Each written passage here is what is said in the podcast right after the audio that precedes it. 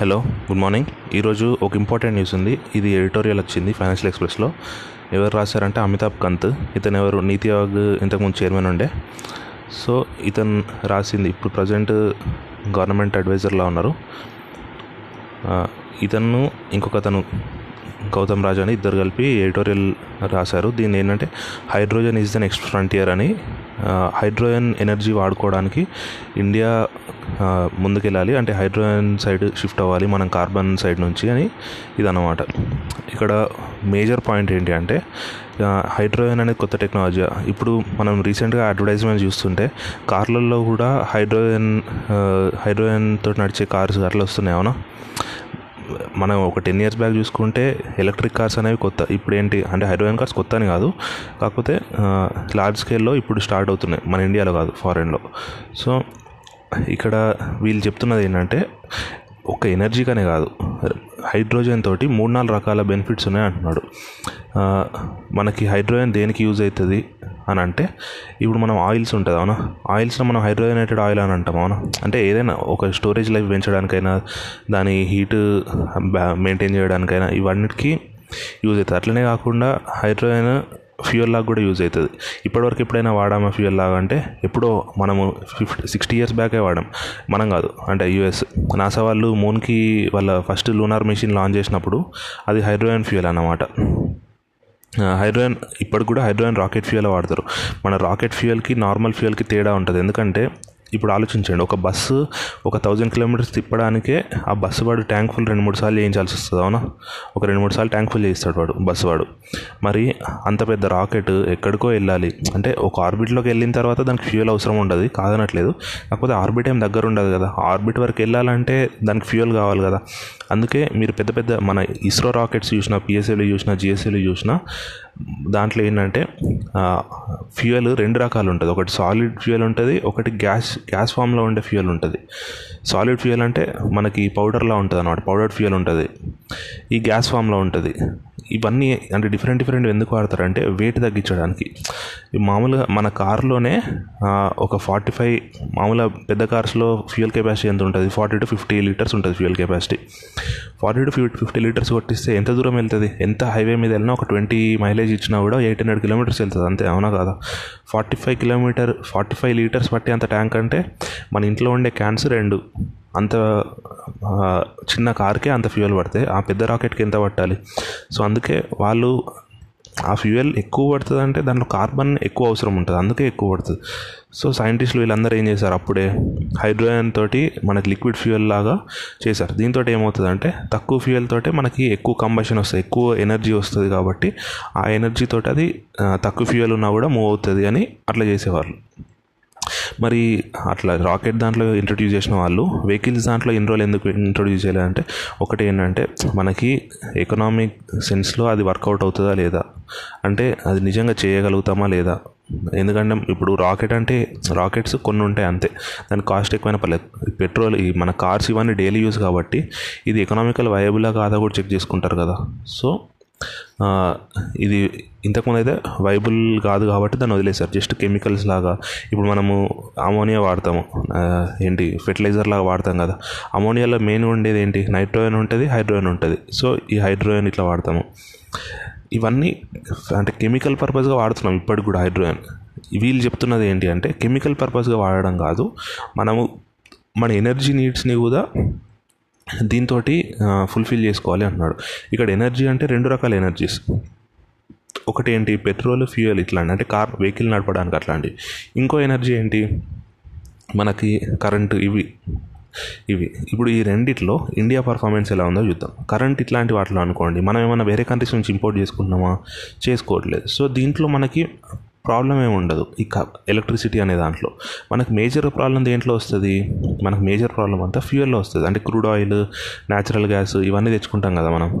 వీటిలో మనకి nearly natural gas ఇట్లాంటివి అయితే fifty percent imports crude oil అయితే ఎయిటీ ఫైవ్ పర్సెంట్ ఇంపోర్ట్స్ అనుకున్నాం కదా. సో యావరేజ్ చూసుకుంటే ఒక seventy seventy five percent import చేసుకుంటున్నట్టు కదా మనము ఈ ఫ్యూయల్ రిలేటెడ్వి అంత ఇంపోర్ట్ చేసుకు సెవెంటీ ఫైవ్ పర్సెంట్ ఇంపోర్ట్ చేసుకున్నాం. ఆ ఇంపోర్ట్ని మనం కట్ చేసుకోవచ్చా లేదా?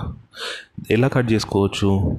మనకి మూడు నాలుగు రకాలు ఉన్నాయి. ఒకటి ఏంటి? ఇండియాలోనే క్రూడ్ ఆయిల్ మనము తయారు చేయడం. అంటే పెట్రోల్ డీజిల్ ఇండియాలో దొరికిన క్రూడ్ ఆయిల్ నుంచే తయారు చేయడం. సెకండ్ ఏంటి? న్యాచురల్ గ్యాస్ అట్లాంటివి తయారు చేయడం.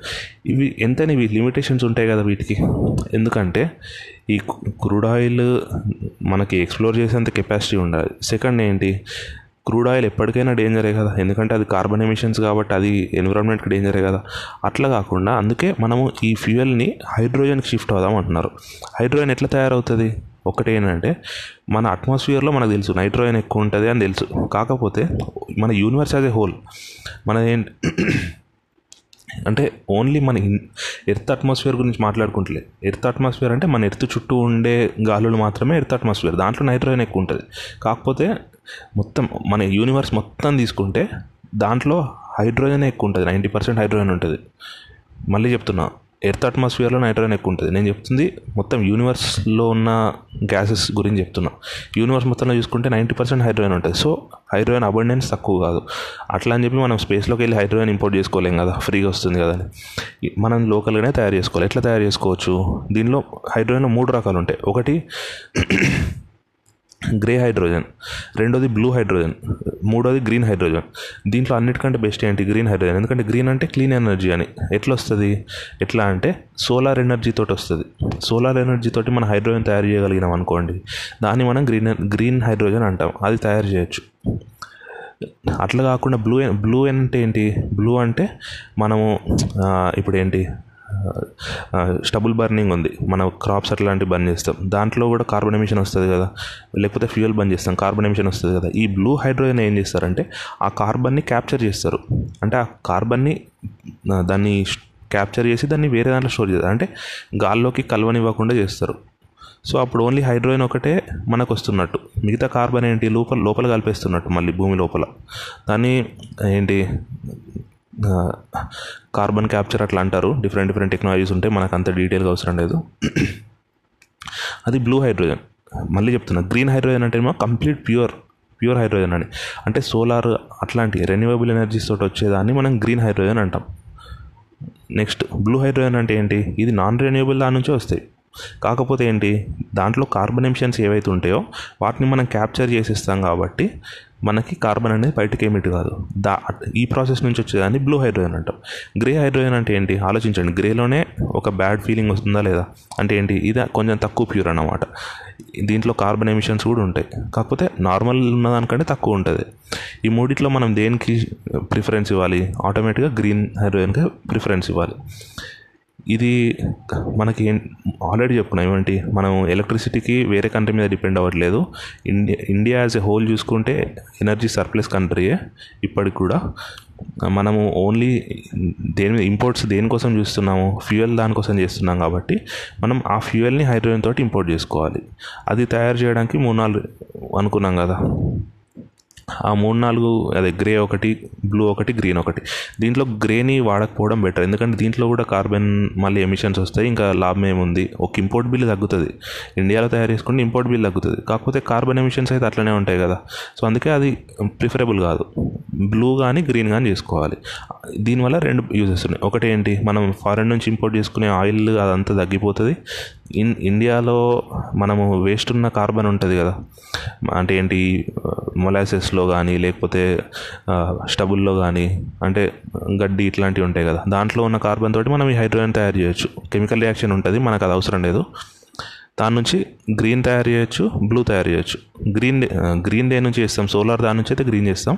ఈ క్రాప్ బర్నింగ్ ఈ స్టబుల్ మొలాసెస్ వీటి నుంచి చేస్తే బ్లూ హైడ్రోజన్ అంటాం మనం. ఈ రెండు అయితే ఇంపార్టెంట్. గవర్నమెంట్ కూడా వీటికి సబ్సిడీ ఇవ్వడానికి రెడీ అవుతుంది నెక్స్ట్ బడ్జెట్లో.